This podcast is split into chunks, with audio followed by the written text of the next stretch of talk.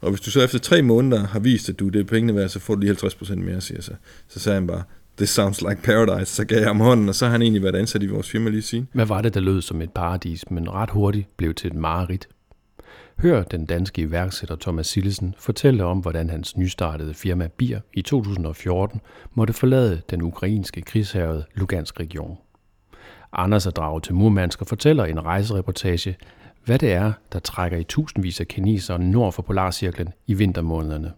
Vi har historier om Ruslands slingeren mellem fusk og forskning, og et skrubskørt tunnelprojekt mellem Finland og Estland.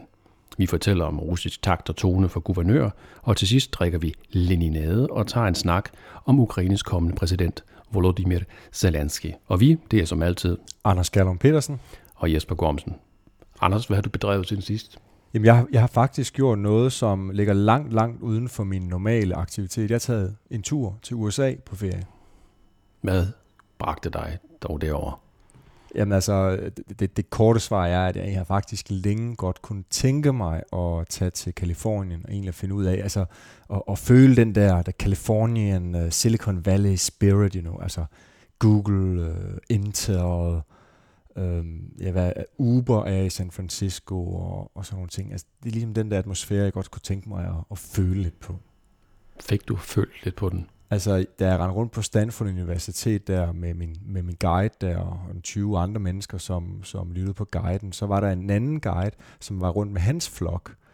Og øh, så kom han lige pludselig stormen over til, til vores guide og sagde, så I hvem der var den golfbil? Øh, nej, det har hun ikke set. Det var Bill Gates. Og så, altså, så er det sådan lidt, okay, man er, man er altså et sted, hvor der, hvor der sker nogle ting, og så pegede hun også over på noget og sige, lige, lige dernede den kælder, der startede Google. Okay, okay, men det, det har jeg lige noteret mig. Så. Mm-hmm. så og server, den gamle server står stadig dernede, så bagefter kan I lige gå ned og kigge det, ja. eller se på det. Og, og for lige at tage en Ruslandsvinkel på det, øh, det, det under, understreger bare endnu mere, hvorfor at et projekt som Skolkova, som er det her eliteprojekt uden for Moskva, som Medvedev har været et af Medvedevs flagskibe, at det ikke rigtig er blevet til noget, fordi at de griber det ikke, de griber det ikke rigtig an på den måde, som det formentlig skal gives an på, hvis man skal det til at virke. Og det er, at man skal have det privat ind, man skal have det privat ind, man skal have det privat ind. Hvem er dig, Jesper? Jeg har ligget helt underdrejet. Jeg har aldrig haft så meget allergi før, så jeg har faktisk øh, for første gang nogensinde har jeg ikke fået lavet noget lyd, øh, noget, fået klippet noget lyd færdigt. Øh, nogle gange har det faktisk været så, så gralt, at jeg har ligget og hørt podcast midt om natten, for ikke at blive irriteret over, at jeg ikke kunne sove for, for snot og nys og hosten. Og jeg har blandt andet øh, begyndt at høre Marsha Gessens bog, der hedder uh, The Man Without a Face, som er en portrætbog om, om Putin især, uh, hans første år. Og den er, den er rigtig god. Og, og hvilken podcast er det nu, man skal lytte til? Vores selvfølgelig. Og den hedder? Intet nyt fra Vestfront. Åh, oh, det er godt, det er godt. Og så har jeg jo været på et såkaldt SEO-kursus, og på de mennesker, der ikke ved, hvad SEO øh, betyder, det, og det forstår jeg godt, fordi det gjorde jeg heller ikke indtil for meget kort tid siden. Øh, og det står for Search Engine Optimization. Og det er sådan set, øh, på godt jysk kan man sige, hvordan får du din hjemmeside til at blive synlig på Google. Og øh, der må øh, vores webmaster på Internet for Vestfronten jo erkende. Og det er dig. Øh, det, det er mig, at den har været næsten usynlig. Vi har faktisk næsten gjort det modsatte af, hvad man skal gøre for at få den til at være, være synlig. Så øh, vi kommer til at være mere søgbare i fremtiden, øh, vil jeg mene. Så kære lytter, i øh, fremover, så vil I ikke have jer, vil I ikke have os for jer selv? Nej, så, så bliver vi, vi bliver delt lidt mere. Ja. Så, så, det, så det håber jeg på, at vi gør, at vi får lidt flere lyttere i fremtiden. Men øh, Jesper, skal vi ikke hurtigt springe ud i dagens program? Lad os det.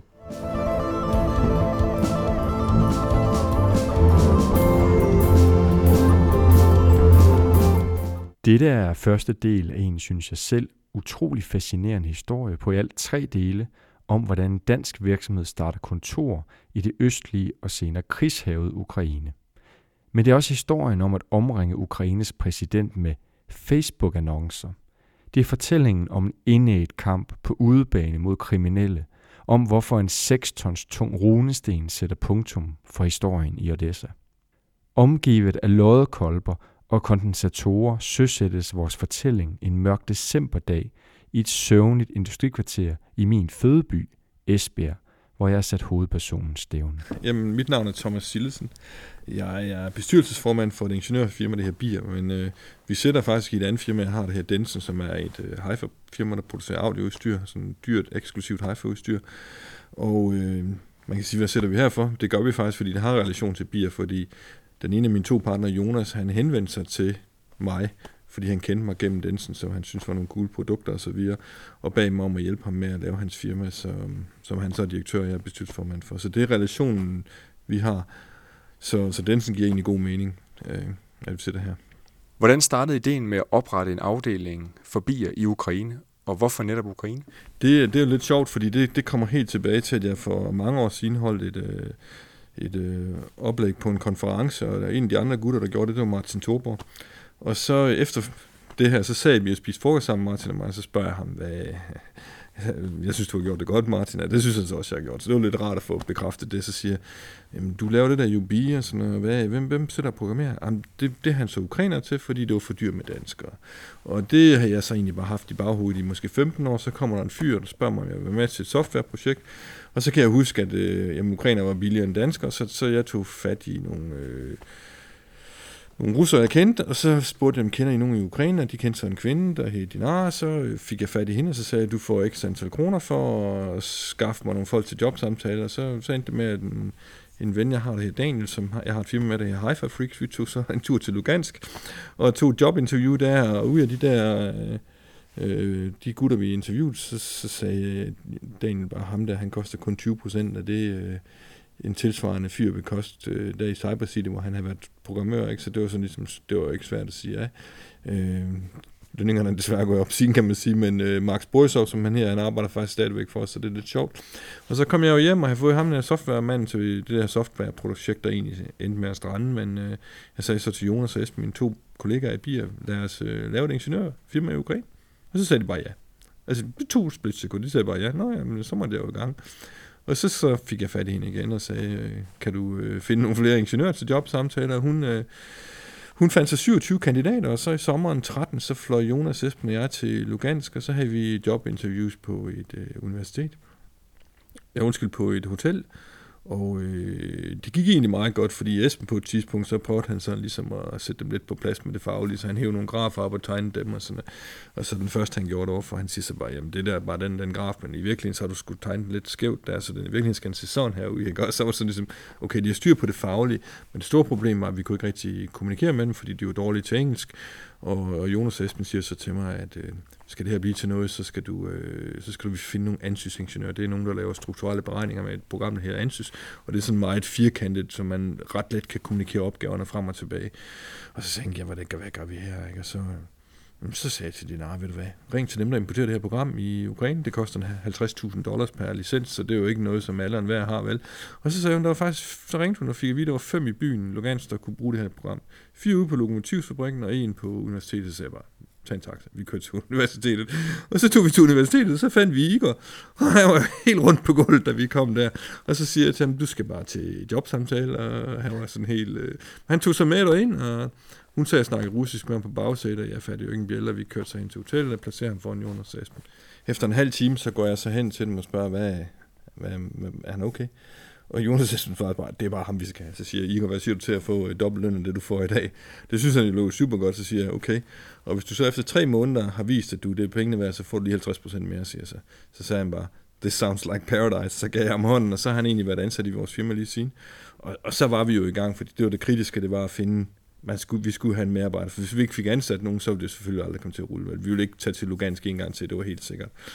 Og så Dinara fandt det ud af, at hun havde siddet snakket russisk med de her på bagsædet, eller med ham på bagsædet, fordi han har nævnt for os, at han også har arbejdet på lokomotivfabrikken. Så hun har fået navnene på de der fire personer, der arbejder på lokomotivfabrikken, så, og hvor lang tid anciennitet de har. Så hun startede med at ringe til den første. Han er 8 års anciennitet. Og da han så hører, at der er en dansk firma, der er taget til Lugansk for at søge efter ansigtsingeniør, så er han helt sikker på, at det er en practical joke. Så han ender bare med at have klask rørt på at give ikke tale med hende. Nummer to kunne vi heller ikke få fat i. Så fik vi fat i nummer tre, og han var sådan, han synes jo bare, altså, han synes også bare, det er lidt vanvittigt. Men han gik så med til at mødes kl. 10 om aftenen, fredag aften på vores hotel, efter han kom hjem fra familie for aftenens mad der. Det var, det var fint nok. Og han kommer så der, vi sidder og taler sammen, og han, øh, han siger så til mig, hvad, hvad, hvad med computer, siger han så. Så siger jeg, hvad, hvad mener du? Jamen, øh, hvad, hvad får jeg? Så siger det, det ved jeg sgu ikke. Jeg kender ikke noget til ansys, så du skal da bare sige, hvad du skal have. Du mener, jeg selv vælger? Ja, jeg kan ikke vælge for dig, siger jeg, så det har jeg altså ikke øh, forstand på computer til. Og det var altså en helt rystet over. Så kigger han på mig, og så, så blinker han lidt med øjnene, så siger han, men øh, hvad med softwaren? Og siger hvad mener du? Ja, det er ikke ægte, den, siger han så. Jeg siger selvfølgelig ikke det, vi bruger da ikke piratkopier, siger så, så var han helt rundt på gulvet. Nå, vi blev så enige om, hvad han skulle have i løn, og det var også en pæn fremgang, og sådan, så siger han til mig, Jamen, jeg vil lige vente og tænke på det her til på mandag, siger han. Så, oh, okay, så, så sagde vi farvel. Og han gik så hjem der kl. 11 om aftenen. Så næste morgen kl. 9, så ringte han jo, ej, jeg vil gerne have jobbet. og, så, og så var vi jo i gang, og det var jo mega fedt. Gik så en tur rundt i byen med Dinar. Vi startede med en ene kælder, fordi hun mente jo, at øh, vi var jo fra Vesten, så vi var jo nok bare ude for billig arbejdskraft, men vi vil også gerne have nogen, der har det godt, ikke? Så jeg sagde bare, nej, vi skal ikke være den kælder. Så gik vi 11 steder hen, og det blev så bedre og bedre og bedre og bedre og bedre. Og til sidst var vi på en restaurant, der her Mafias, øh, hvad her det, oven på den i, i, i Odessa, det er en, en kendt kæde i Ukraine, det her Mafias. så... Odessa Lugansk. Sorry, undskyld, Lugansk, ja. Så var vi i Lugansk der på, oven på Mafia, hun, jeg siger bare, det er det okay, men det er jo ikke så lækkert. Jeg går, har I ikke noget der fjerde? Så siger ham der, Guden, han siger, vi har faktisk en bygning hen på hovedgaden, som er bygget til en bank, en 5 bygning med swimmingpool på toppen, men øh, banken gik konkurs, da vi havde bygget bygningen, så der har aldrig været nogen ind. Vi kan da tage hen og kigge på den, og så tog jeg hen, og der var bare sådan det eneste glashus, der overhovedet var jo i Lugansk, ikke? så jeg var bare sådan helt, og det så mega fedt ud, så det, bare, det kunne jeg egentlig godt tænke mig, så jeg ringte til Jonas Esben og sagde, kan I ikke lige komme hen, så kom de hen, så sagde vi, den tager vi jo bare. Så vi tog en etage på den bygning der, ikke? og det var de første lejere, der flyttede ind, og, og hende der, din der, hun var dybt, dybt, dybt chokeret over, at vi bare kom der og kastede pækkegrams. Og så begyndte vi så en, en måneds forhandling, hvor hun sendte link på det ene forfærdelige møbel efter det andet, og til sidst så sagde jeg bare, at det her det holder bare ikke. Vi er nødt til at importere produkt, eller møbler fra Danmark. Så måtte vi bruge en måned på at få en import i Ukraine, og så sendte vi 3,5 tons og 289 kold i møbler dernede, og så tog jeg ned sammen med en Ola, og så pakkede vi det op og fik det sat på plads, og så havde vi lige pludselig et kontor. Så det var helt fantastisk. Så det var vores start i Lugansk, og vi, vi blev så otte mennesker der. Så, øh, så var jeg derovre i foråret 14, hvor jeg vagede igennem øh, tre pro-russiske demonstrationer. Det var ret sjovt, fordi at, øh, når jeg læste på de russiske medier, kunne jeg se, at jeg havde været igennem en demonstration med 10.000 mennesker. Jeg kunne så kun se 300-400 mennesker, så, så de havde nogle gode kameravinkler, og så øh, folk de kiggede sådan lidt mærkeligt på mig, når jeg kom i et jakkesæt gående igennem øh, øh folkemængden der med, en, med sådan en stroller for i røven, ikke? men øh, der var ikke nogen, der gjorde mig noget. Politi- altså, halvdelen af dem, der var der, var jo typisk politifolk, så det var sådan lidt, øh, det var lidt spooky, ikke? men... Øh, men det var sådan, det var. Jeg snakkede lidt med de lokale, de, jeg kendte dernede, og vores personale, de var egentlig alle sammen, jamen, de fleste af dem var jo russisk etnicitet. 7 ud af 8 var, og en, hun var dinar, var tatar. Men de var alle sammen enige om, at selvom de var det, så ville de jo helst være ukrainer og være i Ukraine. Ikke? Altså, så, så det var jo, okay, det var ret afklaret omkring det. Så det endte faktisk med, at øh, vi blev i byen, selvom den blev besat. Og øh, det, var, det var vi nok de eneste, der blev, men øh, sikkerhedssituationen blev så værre og værre, så til sidst så begyndte vores folk at arbejde hjemmefra, fordi internettet virkede stadigvæk. Og så om morgenen den 29. maj øh, 14, så øh, spærrede de hovedgaden af, hvor vores kontor lå på. Og så med to lastvogne med, med militær personel, og så brød ind i bygningen, og så øh, bankede de vores øh, hoveddør ned med store murhammer, og brød ind i vores kontor, og så skød de lidt rundt med maskinpistoler eller gevær, eller hvad fanden det har været, at lave lidt huller i væggen, og så, øh, ja, de flyttede roligt lidt det hele, men egentlig ikke sådan vanvittigt meget, men, øh, og så gik de ned i stueetagen, og så hævde de øh, to Molotov-cocktails i receptionen, og så gik de igen, men øh, bygningen den brændte ikke ned, fordi det var, det var bare beton og marmor, så der, den, blev, den blev stående. Ikke? Og de ringede, politiet ringede sig til Dinar, hun kom og så på det, og, og, og det var jo helt absurd, det der politifolk, det var sådan, vi synes, du skal tage med til stationen, men øh, så kom vores udlejer heldigvis, og han sagde til hende, øh, du skal ikke tage med, altså tager du med på politistationen, så ser vi dig ikke forløbet igen, det er helt sikkert, de ved godt, at øh, så kan du ikke afpresse dig økonomisk og så videre, så hun var selvfølgelig dybt chokeret og ringte til mig øh, tidligere om morgenen, og jeg sagde så bare til hende, jamen jeg har jo længe sagt, at de skulle flytte ud, så I tager nu bare øh, kom til Odessa, eller, øh, fordi jeg har set Atomap vel kortet, altså hvordan øh, frontlinjen bevægede sig, så jeg tænkte, at den her krig tager to måneder, hvor man vil være, når, jeg, når det er godt være i Ukraine, jamen, som der være ved kysten, og have det sådan lidt afslappet, når man lige skal flygte fra sin hjemstavn. Så jeg sagde, tag du bare til Odessa, og jamen, hvad så der? Jamen, så leger du bare en ferielejlighed på firmaets regning, ikke? og få alle drengene og pigerne med, og tage deres familie med også. Så i første ville de ikke med, fordi de var egentlig så glade for at være i Lugansk. Men da hun så kom til Odessa og tog på billeder med udsigt ud over havet og sådan noget, så, øh, så rykkede hele firmaet til Odessa, og så, øh, for at det ikke skal være løgn, så rykker vores øh, revisor med, og vores advokat også, så vi tog sådan set alt, hvad vi har brug for med til Odessa. Vi har dem alle sammen stadigvæk, så det var ret sjovt. Og så, øh, så kom jeg derned i, i oktober 14 og sagde til dem, at den her krig her, den, øh, den fortsætter nok lidt længere, end jeg havde planlagt, så øh, vi er nok nødt til at flytte, hvor, jeg, hvor I nu vil hen, og så sagde jeg til dem, det var op til dem, hvor de ville bo. De, hun kørte så en uge rundt og besøgte byer, og så, øh, så lavede de en afstemning, og der var flertal for at blive i Odessa. Så de blev i Odessa, og så, så fandt vi et kontor, og så siger hun til mig, øh, Thomas, de her møbler fra firmaet, dem skal vi have med. Og så siger jeg, nej, det, det skal vi altså ikke, det må du bare glemme alt om. Jamen, de rapporterer jo mange penge, sådan noget. Ja, det kan godt være, siger jeg så, men altså, lad nu bare de der separatister, eller dybest set var det russiske soldater, der brugte ind med os, ikke? så lad I nu bare dem få det. Fuck nu det, ikke? Og hun blev ved med at insistere, så sagde jeg bare, det gør du bare ikke. Men så ringte hun en fredag til mig og sagde, jeg har lige sendt en mail med to nye mobiltelefoner, dem skal du lige brænde ind. Jeg har købt to billige mobiltelefoner på, på mandag, så tager jeg tog til Odessa, jeg har fået, eller undskyld, til Lugansk, jeg har fået en øh, bodyguard med mig, og så har jeg taget en ordentlig stak kontanter med, sådan at øh, jeg kan klare mig derovre, så, øh, så tog hun derover, og så øh, havde hun hyret nogle fyre, og de arbejdede så fra dybest set morgen, når solen stod op, til solen gik ned med at pakke møbler i kontoret. De arbejdede kun i dagslys, fordi de ville ikke tænde lys i kontoret. Den lå midt på hovedgaden. Det ville svare lidt ligesom til, hvis det hele var mørkt lagt på, på Røvspladsen i København, og så var lys i et kontor, det ville man nok lægge mærke til, så det ville hun jo ikke risikere.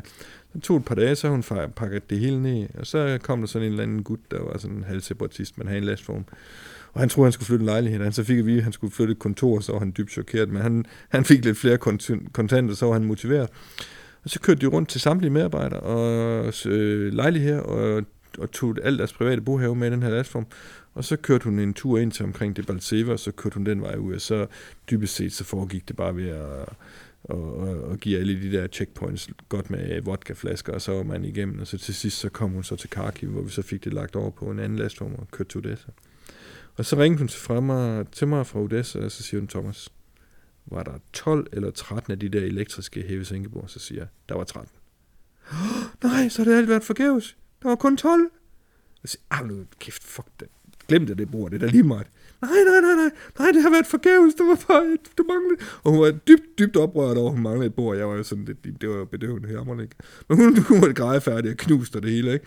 Så, øh, så øh, ringer hun en halv time efter. Ah, ah, de har pakket to borer i, et, i en kasse, de har alle sammen, og så er hun super lykkelig, så det var helt vildt godt. Hun blev så lidt mere chokeret, da hun snakkede med en veninde, der fortalte hende, at standardrutinen, når man sådan prøvede at flytte en virksomhed ud for det der øh, LNR, som det her, det der besatte område der, det var jo sådan set, at man blev skudt, hvis man blev fanget, ikke? Så, så hun var, der blev hun lidt chokeret, men øh, det var hendes eget valg. Jeg har i hvert fald sagt, at hun ikke skulle gøre det. Så, så vi har alle vores møbler endnu og hele det.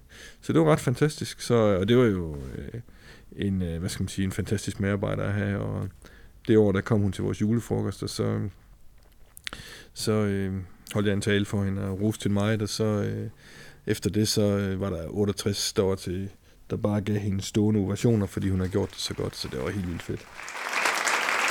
Du lyttede dig til slutningen af første del i en fortælling om det danske ingeniørfirma Bias indædte og tidskrævende kamp imod uretfærdighed i Ukraine men samtidig også en fortælling om de store muligheder, der trods alt findes i et Ukraine gennemtæret af korruption.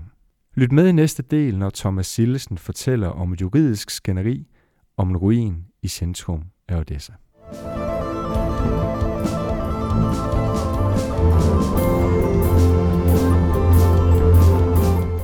Rusland er modsætningernes land.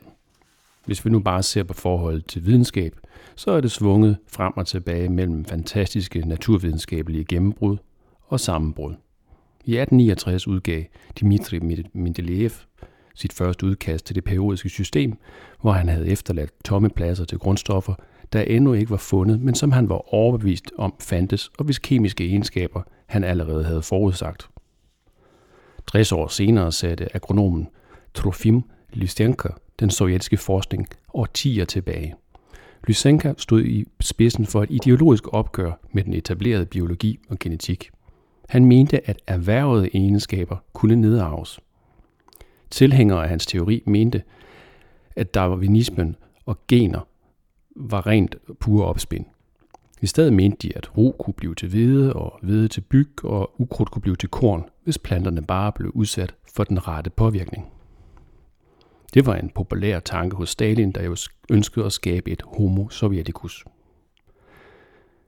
I 1948 blev genetik sågar officielt erklæret en småborgerlig pseudovidenskab, og først efter Stalins død i 1953 tog den sovjetiske ledelse afstand fra Lysenko. Der havde hans idéer fået 3.000 forskere fyret eller fængslet, og havde fået endnu flere intellektuelle til at søge tilflugt i videnskabsgrene som matematik og fysik, der ikke på samme måde var præget af ideologi. Netop den stærke sovjetiske fysik og en enorm teknologisk satsning satte i 1957 Sovjet i stand til at sende den første satellit i omløb om jorden. Op gennem 60'erne førte Sovjetunionen knebet rumkapløbet mod USA. Selv da pengene begyndte at slippe op, og Sovjetunionen begyndte at smuldre i 80'erne, holdt russiske videnskabsmænd mirakuløst rumstationen Mir i kredsløb om jorden. Samtidig gjorde kloge Samtidig gjorde diverse kloge koner og troldmænd deres indtog på sovjetisk tv. Særligt berømt var Alan Chomak, der fik millioner af russere til at stille glas og krukker med vand og cremer frem foran fjernsynet, så han under sine udsendelser kunne oplade dem med helbredende kræfter. Denne slingeren mellem fusk og forskning er fortsat i det uafhængige Rusland – Forskningsinstitutionen RISI ved den russiske præsidentadministration har i analyser skrevet, at HIV og AIDS bruges som en del, bruges som del af en informationskrig mod Rusland, og at sygdommen bedst bekæmpes i tæt samarbejde med den russiske ortodoxe kirke, der for sin part meter, at AIDS bedst bekæmpes med afholdenhed. I begyndelsen af april i år foreslog det russiske sundhedsministerium økonomisk at straffe forældre, der ikke lader deres børn vaccinere. Samtidig henvendte den stærkt konservative russiske politiker Jelena Mizulina sig til den russiske anklagemyndighed for at få forbudt yogaundervisning i Moskvas arresthuse. Mizulina mener, at yoga kan føre til homoseksuel praksis og til virkelighedsfrugt. En virkelighedsflugt, der kan forhindre de indsatte i at føle anger. Det er også svært at finde en grimasse, der kan passe, når man læser det russiske forsvarsministeriums magasin Armeski Sportnik fra februar. Fordelt henover magasinets 212 sider kan man læse 24 dybt seriøse artikler om alt lige fra patriotisk militær opdragelse over politiske analyser til det sidste nye inden for russisk og udenlandsk militær isenkram. Og så er der Nikolaj Paraskovs artikel Supersoldater til fremtidens krige. Det er anden gang, at Paterskov huserer på magasinets sider. Hans første artikel handlede om akustiske kugler, smertestråler og kinetiske bombardementer. Denne gang handler det om parapsykologi i krig, altså om hvordan man kan læse modstanderens tanker og sabotere hans planer. Teknologien kan også bruges til at afhøre krigsfanger, helt uden brug af hverken tortur eller spørgsmål. Soldater, der har lært sig den her teknik, kan mærke bagholdsangreb, før de sker, og også finde skjulte våbenlager. Og som en ekstra bonus kan man også aflæse dokumenter, der ligger inde i aflåste pengeskabe. Selvfølgelig uden at åbne dem. Ifølge Pataskov arbejder man over hele kloden på at skabe ybermennesker ved at indoperere chipper i hjernen, ved at udvikle komplicerede exoskeletter. Det er der arbejde på at udvikle et overmenneske, fører imidlertid til spørgsmålet om at nedbringe antallet af de ikke-perfekte mennesker. Her et citat fra artiklen. Hitler sagde om befolkningen i de besatte slaviske territorier. Ingen vacciner, ingen hygiejne. Giv dem kun vodka og tobak. Denne strategi videreføres i dag af transnationale virksomheder. Efter alt at dømme nedbringes befolkningstallet ved hjælp af såkaldte vacciner. Man kender for eksempel til udvikling af influenzastammer, der muterer. For slet ikke at tale om de gensplejsede fødevarer. Citat slut.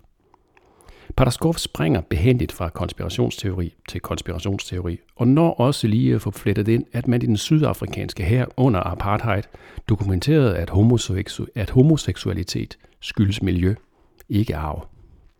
Det er virkelig svært at blive klog på, om Pataskov selv tror på det, han siger, eller om magasinet eller det russiske forsvar tror på det. Måske gør de. Måske prøver de at forvirre fjenden. Men det er lidt sjovt, at det russiske militærs blad lægger spalteplads til Podoskov netop i februar, da det russiske parlament har vedtaget en lov, der forbyder publicering af fake news. Anders, hvad har du til os den her gang? Jeg har noget, som bestemt ikke er fake news, men det er ikke desto mindre ret så utroligt, fordi det handler om en 103 km lang finsk-estisk tunnel, det vil sige en jernbanetunnel mellem hovedstaden i Finland, Helsinki og Espoo, og så hovedstaden i Estland, øh, som selvfølgelig er Tallinn.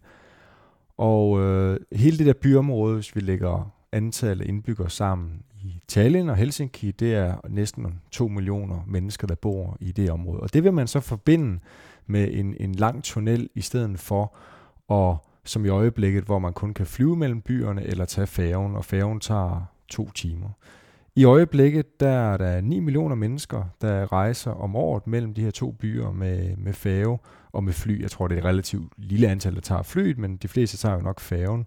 Og det er den herre med navn Peter Vesterbakker, som vil lave fuldstændig diametral om på i løbet af en rekordtid. Fordi han har simpelthen fået 15 milliarder euro, som er svarende til 112 milliarder danske kroner, så fra en kinesisk investor til at bygge den her tunnel med helt private midler, uden at det offentlige deltager. For der er rent faktisk også et offentligt projekt, som øh, er i gang mellem de estiske og findiske øh, myndigheder, som i 2016 aftalte, at vi skal selvfølgelig bygge den her tunnel, fordi den er vigtig for vores udvikling. Og de har en ambition om, at de skal være færdige i 2040. Vi kan sikkert nå at bygge en Femernbæltsforbindelse i Danmark, øh, inden den tid, hvis det endelig skulle være. Men Peter Vesterbakker, han har en helt anden ambition. Han vil være færdig med 103 km lang tunnel i 2024. Der er fem år til, så det er intet mindre end hyperambitiøst. Og for at det ikke skal være, være løgn, så er det også meningen, at der skal faktisk være en øh, ø midt imellem, en kunstig ø mellem de her sådan, to byer, med, hvor der skal være plads til et byudviklingsprojekt øh, med 50.000 indbyggere, altså boligmasse til 50.000 indbyggere. Den skal så ligge tættest på den finske øh, side.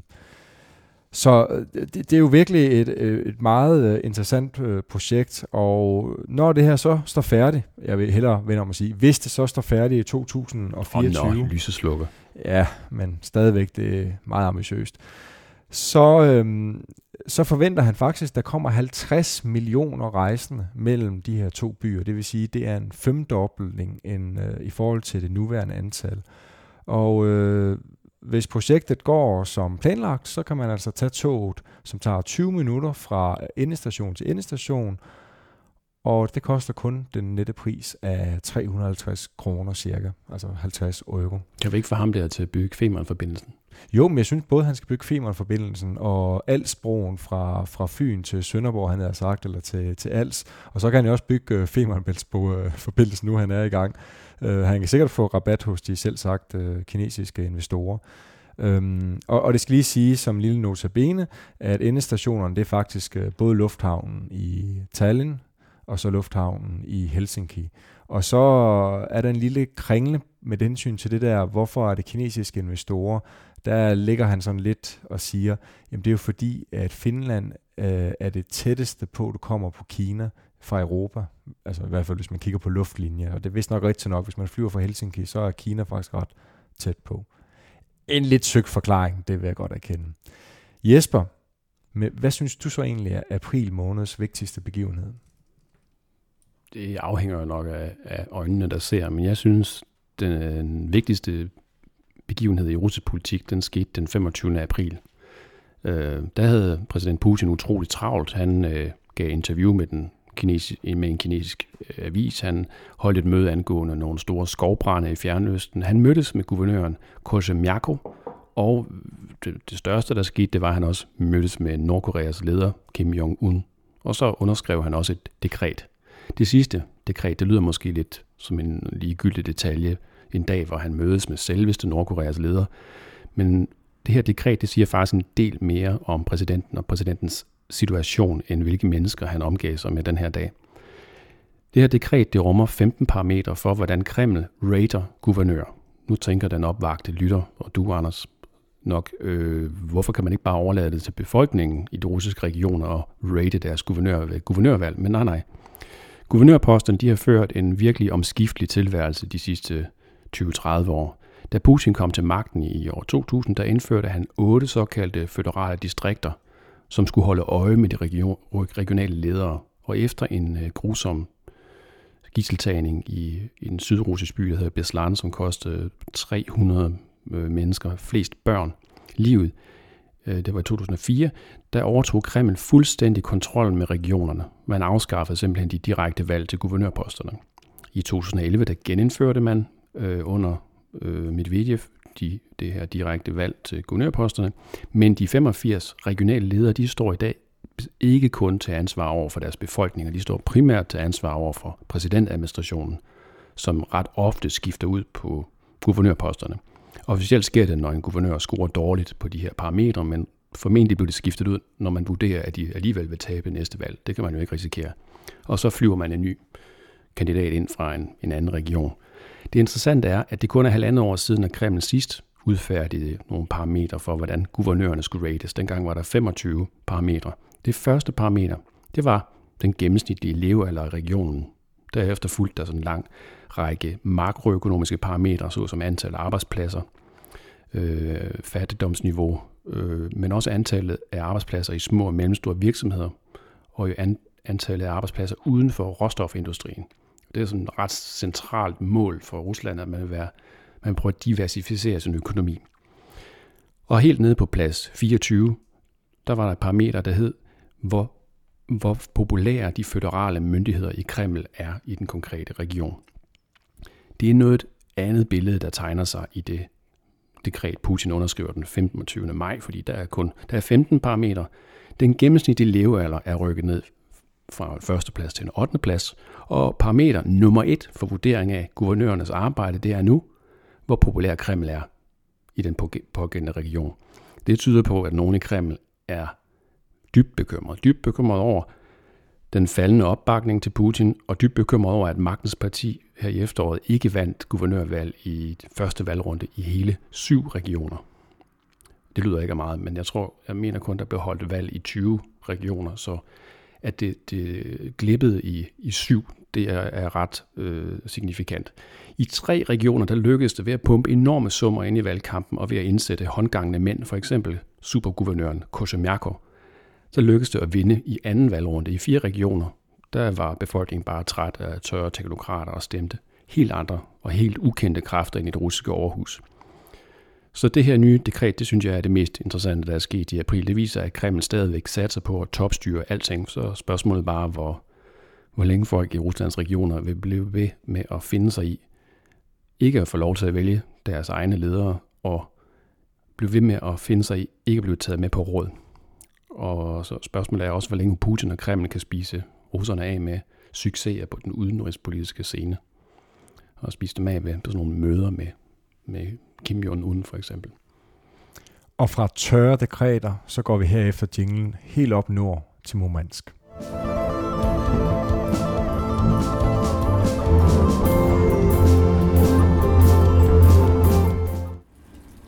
Er Murmansk en stor turistby? Nej, det er den ikke. Men er Murmansk derimod en stor, vital havneby for Rusland? Ja. Og det, øh, det kan man høre her i baggrunden, hvor der er nogle kraner, der er ved at laste et skib med, hvad jeg tror er kul. Solen skinner, og jeg har lige været inde og besøge et atom, en atomisbroder, der hedder Lenin, som er blevet færdigbygget i 1959. Og før vi ligesom tager rundturen på denne atomisbroder, så vil jeg sige, at øh, det beviser faktisk, at der er faktisk turister her i Murmansk.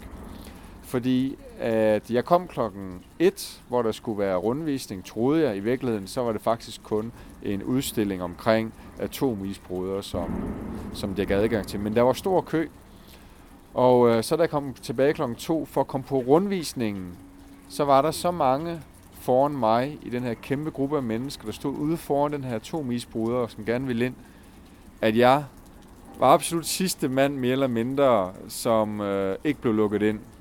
Alle andre foran mig blev lukket ind, undtagen mig. Ærgerligt, ærgerligt. Så jeg kom tilbage klokken 4, og der var jeg heldig nok til at komme ombord på skibet. Der var jo en, der spurgte øh, ham vagten, hvorfor de ikke øh, solgte forud øh, billetter forud. Og det øh, mumlede han om, at det, det havde de prøvet, men det, det virkede ikke. Øh, så var det så, man tænkte, at hvis Rosatomflot, som er den russiske nukleare øh, isbryderflåde, at hvis de ikke er i stand til at lave et forudbestillingssystem til billetter, som virker, så kan man lidt overveje, om de faktisk er i stand til at drive atomisbrydere. Men, men det er sådan en anden sag. Jeg kom heldigvis ind på det her sådan, øh, fantastiske skib, øh, relativt stort faktisk, og øh, nu skal lige siges, at, at det nukleare brændstof blev fjernet i starten af 90'erne, og det har ikke været i drift siden 89, så det skulle efter sigende være fuldstændig sikkert at, at gå rundt på skibet. Men øh, det er faktisk ret interessant, øh, og det er nok også den eneste større turistattraktion i øh, Murmansk, foruden det museum, som faktisk er lige ved siden af den her sådan, isbryder, og det er et museet omkring Murmansk Havn. Og det tager vi lidt senere. Men hvis vi går tilbage til isbryderen, så øh, i den storhedstid, så havde det 100, 180 mand ombord. Og faktisk hver, hver femte besætningsmedlemmerne var kvinder, fordi som øh, guiden sagde, det her skib var jo et civilskib. I øjeblikket, hvor det er museumsskib og sådan set kun ligger til kaj, og atomreaktoren er taget ud af drift og fyldt op med beton, så er der kun 22 øh, mand øh, på skibet. Dengang at det husede to atomreaktorer på hver 159 megawatt. Det synes jeg lyder voldsomt. For lige at oversætte det til et lægdansk sprog, så betyder det, at de to reaktorer til sammen på det her atomdrevne skib er i stand til at have lige så stor kapacitet cirka som kraftværket i øh, kulkraftværket i Esbjerg. Så og det forstår jeg ikke lige. Var der ikke noget med, at der var tre atomreaktorer? Bellona.org Aha. Rosatom Flot, som driver museet, har altså ikke sagt hele sandheden. Ja, måske endda løjet, da guiden rent faktisk sagde, at alt på skibet var originalt med undtagelse af de moderne tv-skærme. Jævnfør den norske miljøorganisations artikel, så var Lening altså født med tre mindre atomreaktorer, men efter to forskellige reaktoruheld i 1965 og 1967 blev hele reaktorsystemet skrottet og erstattet med et nyt system med kun to reaktorer. Jævnfør Bellona blev 3.500 ton af det originale atomreaktorsystem dumpet i Barentshavet ved øgruppen Novaya Zemlya. Det undladte Rosatomflot simpelthen helt at fortælle den nysgerrige gruppe af turister, som formentlig stadig tror, at isbryderen blev bygget med kun to atomreaktorer. Tak Jesper. Tilbage til havnen i Murmansk. Til at styre den her, de her to atomreaktorer havde de konstant fem mand på vagt i øh, kontrolrummet, som er fyldt med tekniklier for de mennesker, der er interesseret i det. Og når den øh, var i drift, så sejlede man typisk, kunne man sejle øh, 11-12 måneder uden at skifte brændstof. Hvorimod, hvis du havde en, øh, en isbryder, der kører på diesel eller heavy fuel oil, så er det typisk en 6-7 uger, man kan, man kan være i drift uden at skifte øh, brændstof. Og, eller i hvert fald sætte ny brænd, mere brændstof på. Øh, og det er jo et problem, når du sejler rundt i den arktiske del af Rusland, fordi der er ikke særlig mange havne og ikke særlig mange steder, hvor at man kan få, få øh, nyt brændstof øh, på sit øh, skib. Så derfor er det en stor fordel med atomdrevne, atomdrevne øh, isbryder i den del af verden, fortalte vores guide. Og den måde, de, øh, de bryder is på, det er ofte så flyver de ud med en øh, helikopter først, for at se, hvordan isen ser ud, og så ud fra den helikopterundersøgelse, så vurderer man så, hvor man øh, foretrækker at øh, sejle hen, altså i hvilken retning øh, man sejler hen. En øh, typisk fart, og nu regner jeg så direkte om til kilometer, fordi det er det, jeg kan finde ud af, det er, at den kunne sejle op til 36 km i timen, og det er selvfølgelig øh, meget afhængigt af isens øh, tykkelse. Og så vidt jeg husker, så sagde han, at den designet til 1,7 meter tyk is, men erfaringsmæssigt, så kunne de faktisk sejle op til 2,5 meter øh, tyk is med den her isbryder, som bærer det meget omdiskuterede navn Lenin.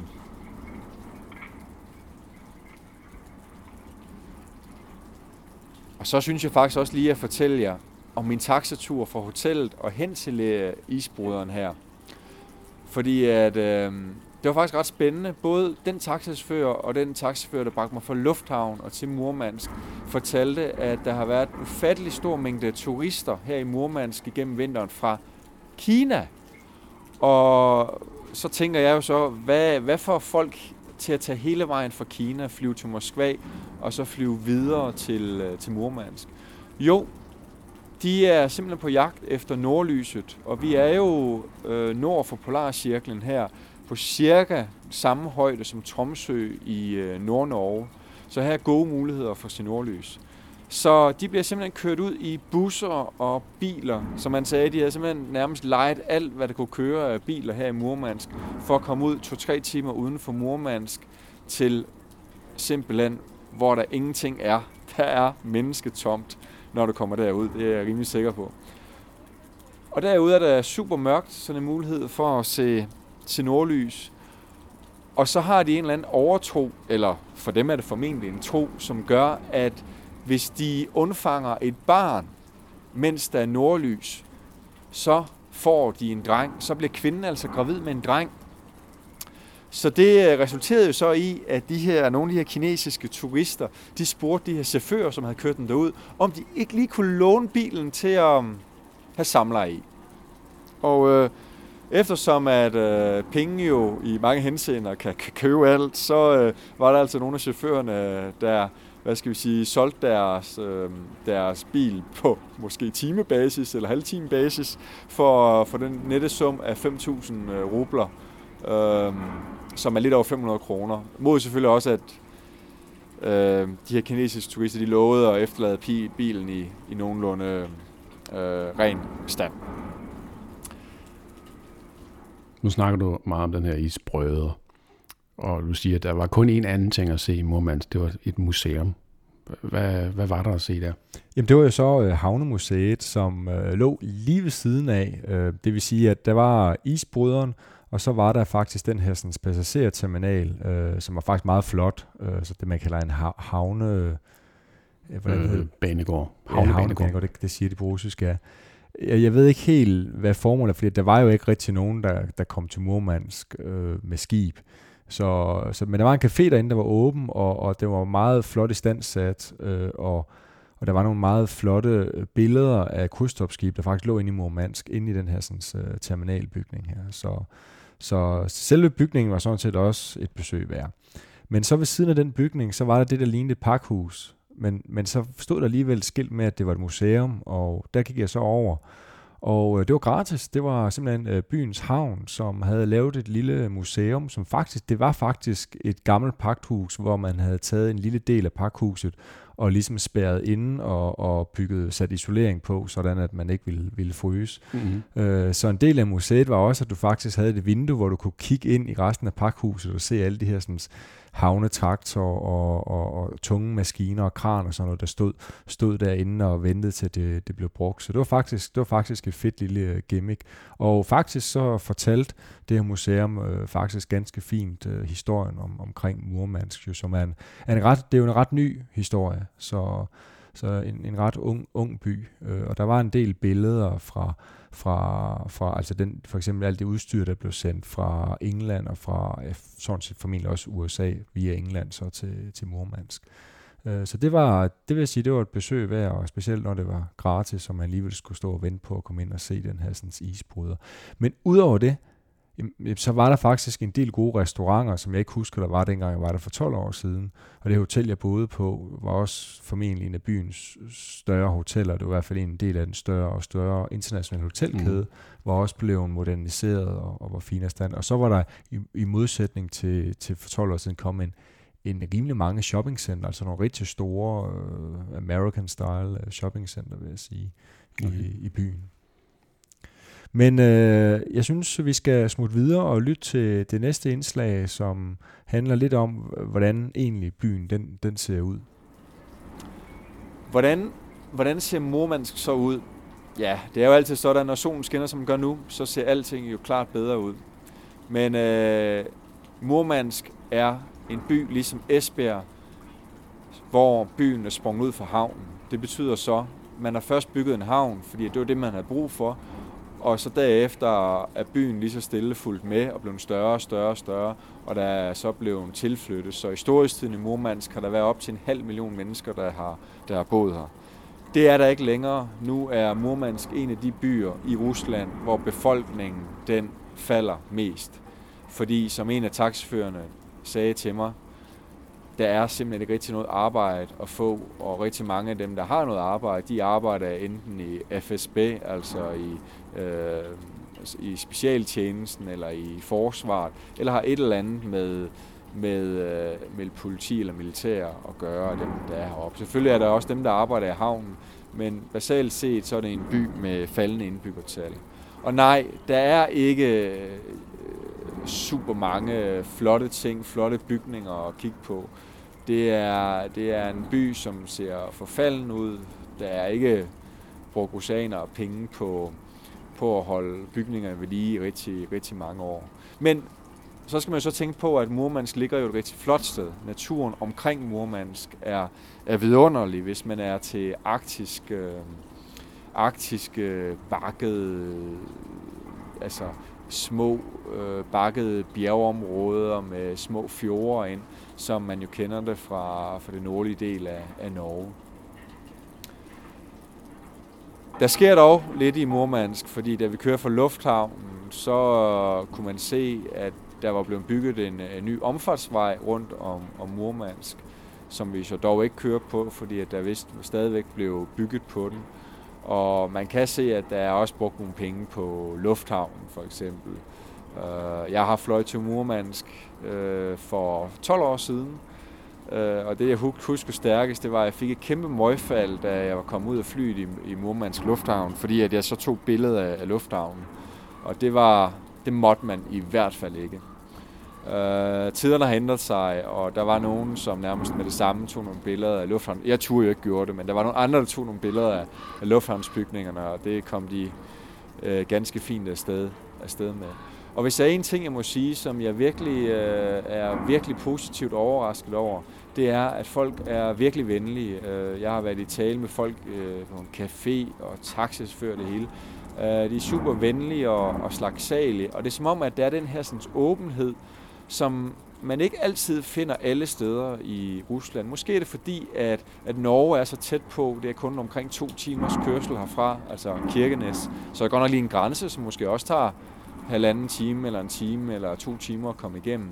Men alle dem, jeg taler med, de har alle sammen været øh, i Norge og Kirkenes, øh, som for dem er jo, en, er jo en ret lille by. Og der er også rigtig mange nordmænd, som kommer her til byen, øh, som de siger nok primært for at få sig en, en, en billig øl. Uh, det er jo lidt, lidt sjovt at, øh, at tænke på, at, at, at Murmansk kan se som en turistdestination øh, i den sammenhæng der. Men, men generelt set øh, meget, meget åbne mennesker. Øh, generelt set også meget berejste mennesker, fordi at den ene, jeg talte med, han havde været kok på, på et skib, øh, og den anden havde, han havde også været i København, ham taxiføren, der tog mig fra lufthavnen. Øh, to gange, sagde han, kastede mønter efter den lille havfrue. Det var godt nok i sovjettiden, sagde han, men men generelt så, øh, så er det en, en, en relativ øh, åben by faktisk.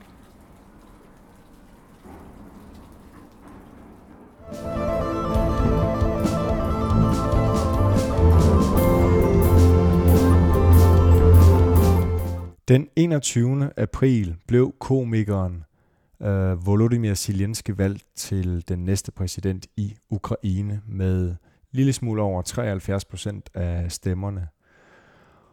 Og øh, det har i hvert fald øh, givet nogle rynker på panden øh, i Ukraine, også uden for Ukraine, og nogen de kom lige pludselig op af stolen og sagde, hvad er sket der lige der? Øh, og det har også fået Facebook og de sociale medier til at være rødglødende i Ukraine, øh, før valget specielt. Og mange af mine øh, venner i den vestlige del af Ukraine, de er simpelthen øh, de er chokeret. De forstår simpelthen ikke, hvordan at man kan finde på at vælge en komiker til, øh, til præsident i Ukraine. Øh, de forstår simpelthen ikke deres øh, landsmænd. Øh, Øh, mange af dem har, nu skal det lige siges, at det den eneste oblast, den eneste region i Ukraine, hvor man rent faktisk øh, har valgt Poroshenko, den nuværende præsident, frem for Zelensky. Det var Lviv-regionen. Alle andre steder har man øh, fortrinsvis stemt på, på Zelensky. Men det er så, hvad, hvad, hvad, hvad folk i Vestukraine, som jo ikke nødvendigvis er, rep- er repræsentativ for hele Ukraine, de tænker. Hvad med Rusland, øh, Jesper? Hvad, hvad tænker folk i Rusland om det her valg her? Altså, hvad de, den jævne russer tænker, det skal jeg ikke kunne sige. Det er et stykke tid siden, jeg har været i Rusland. Men øh, i de statslige medier, der blev der kørt en virkelig intens øh, øh kampagne mod mod Zelensky. Øh, han bliver latterliggjort, hængt ud. Uh, og så tænker man måske, og hvad så? Men man skal jo huske på, at selvom Lugansk og Donetsk i dag øh, sådan reelt ikke er del af, af Ukraine mere, så er der jo stadigvæk russisktalende befolkning et godt stykke ind i Ukraine. Og hvis det er et, øh, en fortælling om, at Zelensky er en nar, han er dybt uegnet, at det er nu et land, der bliver regeret af en amatør, øhm, så er det også en fortælling, som måske vil, vil sætte sig i selve Ukraine. Så, så Rusland, tror jeg, bare presser på for øh, stadigvæk at, at holde Ukraine nede og sørge for, at Ukraine ikke bliver medlem af hverken NATO eller, eller EU. Sådan ser det i hvert fald ud fra, fra min stol.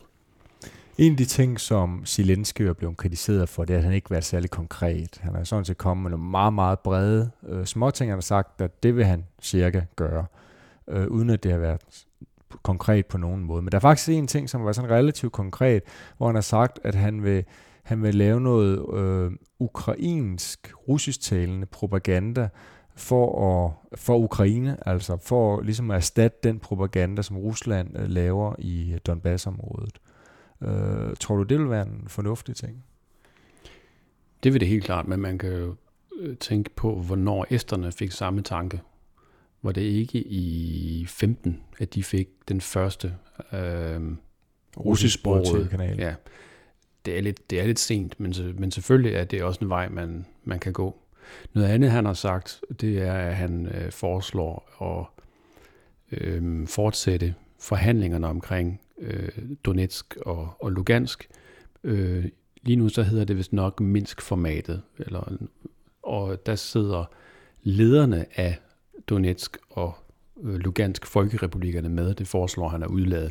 Og det er også sådan en, en, en, en øh, ret kraftig gestus. Det er jo at sige, at de har ikke noget at gøre der, fordi det her det er reelt et spørgsmål øh, om, hvad Rusland og Ukraine kan blive enige om. Øh, eventuelt øh, øh, bis, øh, med, med, med, med Tyskland og Frankrig som bisidder. Ja. Så det er også en konkret ting, han er kommet med.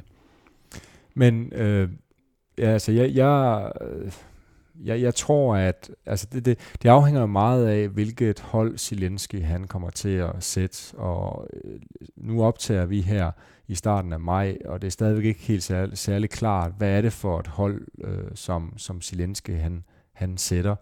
Øh, det eneste, vi sådan set ved, det er, at formentlig så ryger øh, øh, Lushenko, som er deres anklagemyndigheds øh, chef, han, er, han står ikke i særlig høj kurs hos alle mange i, i Ukraine, men han stod i høj kurs hos Parashenko, som jo har undladt at, at erstatte ham med en anden. Så han er formentlig en af dem, som, som ryger i, i den her omgang. Men udover det, så ved vi ikke rigtig, hvad der kommer til at ske. Folk har jo selv sådan lidt sagt, jamen han er jo pro-russisk, øh, men det viser den, den senere tids handlinger jo sådan set ikke nødvendigvis, at han er. Øh, for eksempel så Putin, han kom ud og sagde, at nu vil han gøre det nemmere at få folk i Donbass-området, i det her sådan, krigshavet område, at få russisk visum. Og jeg ved ikke, om du ved, hvad svaret fra Zelensky var til det. Ikke ordret, hvad sagde han? Nej, men jeg, jeg kan heller, heller ikke sikker på, hvad det var ordret, men han, han sagde sådan set uh, via hans, uh, hans pressefolk, at uh, at øh, han vil også gøre det nemt for folk, der er offer for det russiske øh, repressive system, altså for, for hvor man ikke er i stand til at, at, at, at tænke frit og holde lave, lave folke, hvad hedder det, øh, demonstrationer, at de også kunne få asyl eller få russisk eller få ukrainsk øh, statsborgerskab. Ja, det sker ikke, fordi det, som øh, Putin gør, det er jo del af den, den russiske fortælling om, hvad der foregår. Det er den her amatør, den her øh, opkomling, øh, som ingen kan tage seriøst. Ikke? Så han har faktisk omtalt det her med, at han nu vil gøre det lettere for Ukraine og for russisk statsborgerskab som en humanitær gerning. Ja. Det er lidt bizart, fordi øh, man kan sige, at Ruslands politik har ført til, at 6-8 millioner ukrainere nu lever. Øh, det vil sige, det gør det ikke mere, fordi at der er måske 40 procent, 50 procent, der har forladt de her områder. Men de lever jo isoleret uden nogen rettigheder, og det at give dem et russisk statsborgerskab giver dem stadigvæk ingen rettigheder der, hvor de bor. Det giver dem kun mulighed for at, at emigrere. Samtidig så øh, har Zelensky jo, lige efter han blev valgt, der siger han, øh, altså henvendt til alle sovjetstater, prøv at se, det her, det kan godt lade sig gøre. Så hans fortælling er, er jo lidt andet, altså øh, de her gamle mænd, øh, og dem er der jo mange af rundt omkring i øh, det tidligere Sovjet, de sidder ikke for evigt. Altså det kan jo godt lade sig gøre, man skal bare stemme på de andre kræfter. Og det er jo en, en, en dejlig positiv øh, tanke, og øh, så er det blevet spændende at se, hvordan, hvordan det videre kommer til at gå.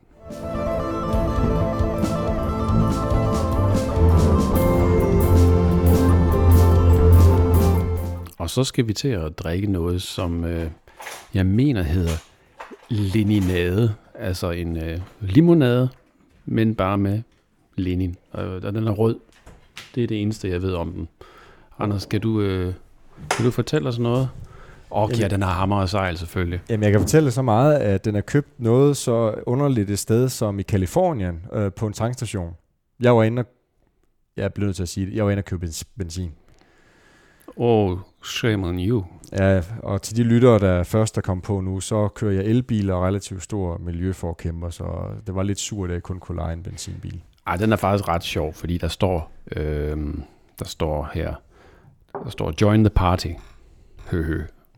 Ikke kommunistpartiet nok, men bare slut dig til festen. Og så står der nedenunder, der står Leninade, så står der en smag, der er værd at stå i kø for. Ja, og står det ikke på, der står også noget på russisk her på den anden side, jeg ved ikke om du opdager, der står her, Lening han, øh, han drak, Lening han drikker, og Lening han øh, vil drikke. mm-hmm. Så det er jo... Øh, og så står det her, get really hammered and sickled. And sickled, okay. Ja, det er jo hensydning til det symbol. Ja, hammer og sejl, ja. ja. Så skal vi ikke åbne den, og så... Ja. Øh, hammered and sickled. Og så... Ja. Ups. Den har sådan en... Øh, Ja, det er sådan lidt en tyk gummifarve, sådan en, en lidt unaturlig rød. Jamen altså generelt set, så har jeg fundet ud af, at madkulturen i USA, den er ikke særlig fantastisk altid, så der må det gerne være sådan lidt lavs kvalitet. Ja. Nu sagde jeg det for åben mikrofon. Skål. Ja. Skål. Mm.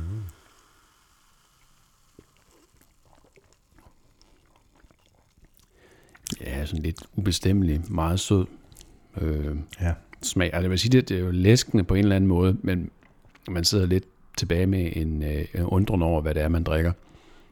Øh, så meget, meget høj karakter for, øh, for branding og formgivning og øh, marketing. Knap så høje og knap så mange stjerner for det, det gastronomiske.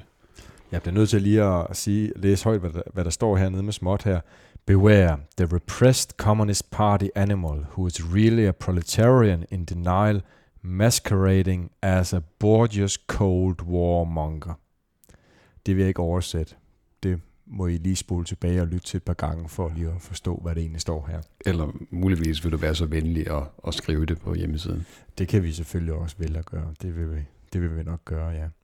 Men ellers, det er sådan lidt en, en rød sodavand, basalt set, med en meget sjov indpakning. Ja.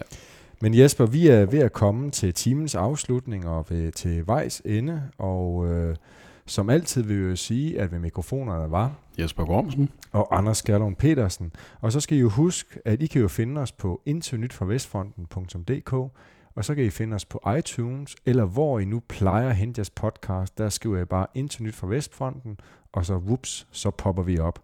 Ellers så kan I også høre lytte til os i Bispeby-området på Radio Storbyen på 90,4 MHz. Og så har jeg glemt den anden frekvens, det må jeg glemme. Det, det kan I finde derude. Og så er det selvfølgelig også øh, muligt at finde os på Mr. Easts hjemmeside, og der går I bare op i menulinjen. Bang, der står en, der hedder podcast, og der kan I simpelthen finde os. Og det er på mreast.dk. Vi lyttes ved i juni måned. Skål.